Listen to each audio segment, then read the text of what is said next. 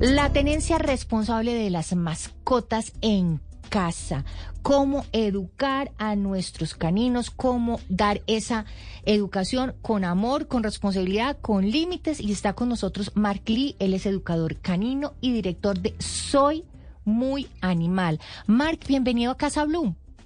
Buenos días, qué rico estar con ustedes. Un saludo para ustedes ahí en la mesa de trabajo y a los oyentes. Nosotras felices de tenerlo aquí porque hemos hablado mucho de este tema de las mascotas y de cómo hemos eh, humanizado nuestras mascotas. Y le decía yo Anita, Anita, si un perro, no sé, saco a mi perro al parque y mi perro muerde a alguien, la responsabilidad no es del, pelo, del perro, perdón, la responsabilidad es mía.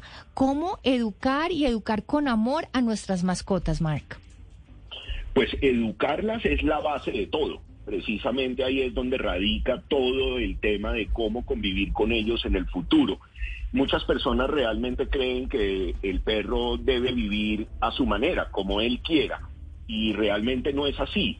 Cada raza, cada genética, cada esencia de los perros nos trae una naturaleza de ellos. Y debemos aprender a entender o a leer un poquito este tipo de características, de comportamientos y de personalidades que llamo yo, porque es importante darles a ellos lo que necesitan y no únicamente esperar que nos den a nosotros lo que nosotros necesitamos. Yo construí hace ya varios años, muchos años, una metodología de trabajo.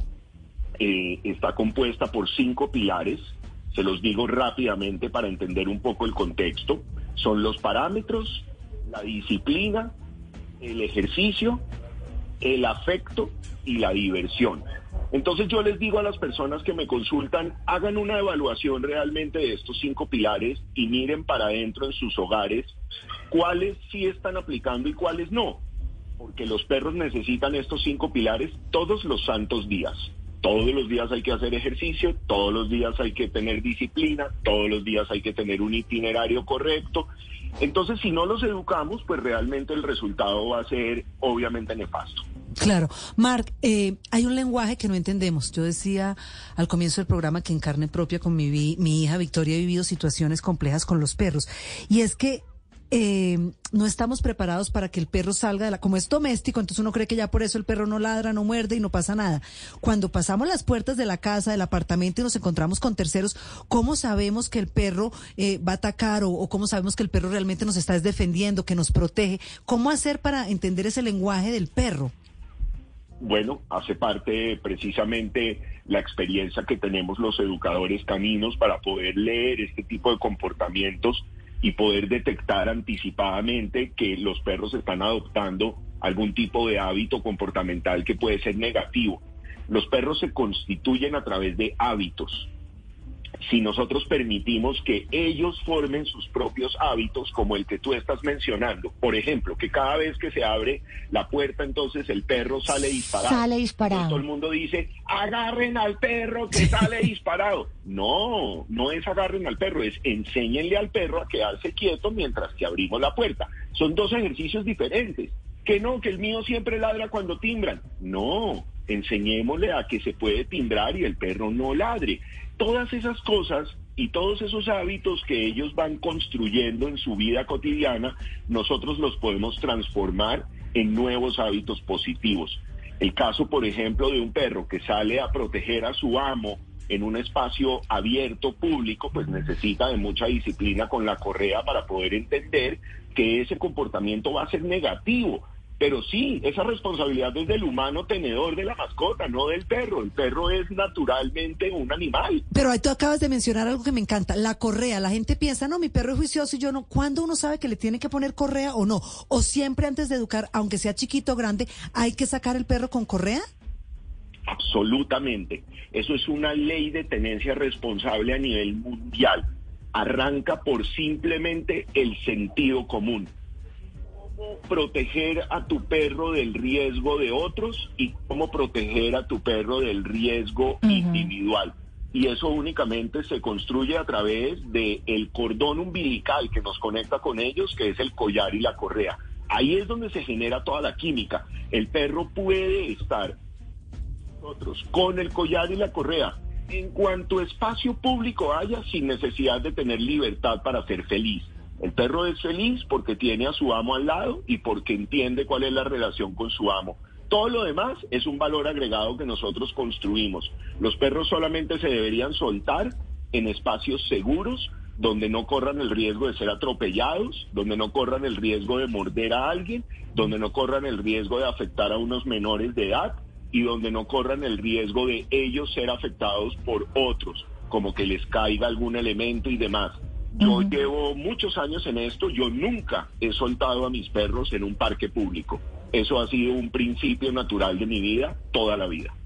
Marc, ¿cómo hacer ese, esa enseñanza, esa educación? De manera amorosa y no, digamos, recurrir a veces a temas de, digamos, de violencia o ya de, de tener, de pegar, que le pegan a las mascotas para que aprendan, el famoso periódico para que aprendan, aprendan pues a no hacer sus necesidades en la casa. ¿Cómo hacer esa educación pero desde el amor? Excelente pregunta, Patricia, porque los, los métodos que tienen que ver con reprensión, y que tienen que ver con la utilización de algún artefacto para el castigo están mandados a recoger hace más de 20 años. Hoy en día todos los factores de educación están hechos bajo el reforzamiento positivo. El reforzamiento positivo no necesariamente tiene que ser un premio, una galleta, un pedazo de zanahoria, yo nunca uso un reforzamiento positivo con un premio, yo lo hago únicamente con el afecto y la parte emocional que nosotros les damos. Como por ejemplo acostumbrarlos a un muy bien o muy bien el perro. Y cuando hacen algo que no está bien, yo solamente utilizo el AA. Sí, sí, como si entendiera. Llamamos la atención del perro y ahí podemos corregir un hábito que se está construyendo. La mejor manera de aprender esto, y ahí voy a botar la cuñita, pues porque es muy importante, es que lean mi libro. Venga, venga, no, no, un momento, pero ¿por qué se los adelanta? Sí. y vamos para esa. Esta entrevista la estamos haciendo nosotros, sabemos lo que le encanta el micrófono. Entonces, perdón, perdón, borren ahí en producción. No, estamos al aire, Marc. Estamos... Yo sé, yo sé, estamos al aire, a ver, bótela, bótela. Bueno, nada, que, que, que pues como, como lo sabe usted mejor que nadie, es corto nuestro tiempo, ya entendemos un poco que necesita de esa asesoría que no podemos llevar simplemente el perro a la casita y ahí que él solo haga su santa voluntad. Marc, sabemos que usted acaba de sacar un libro, sabemos que tiene las redes, donde sé que usted de manera amorosa, cuando la gente le escribe, lo empieza a ayudar con todas estas dudas de cómo criar y tener un perro responsablemente en casa. ¿Cuáles son sus redes? Y ábrenos un poquito ya para despedirnos de su libro. Así es. Bueno, lo primero que todo es que lo que dices es muy cierto. Mi pasión es ayudar.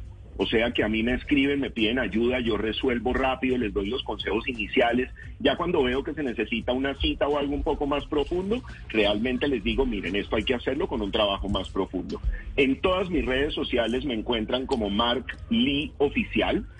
Y en mi canal de YouTube, que se llama igual, Mark Lee Oficial, un nuevo proyecto digital que se llama Soy Muy Animal, como lo mencionaban ustedes al principio del programa. Pero el libro, Mi Sabiduría Canina, es una herramienta que les ayuda a ustedes a entender el proceso sin importar la edad, el tamaño, el color o el momento en que el perro haya llegado a sus hogares. Es una herramienta que es para cualquier época del año, en cualquier momento de la edad del perro, ustedes pueden acudir a esto como si fuera un diccionario.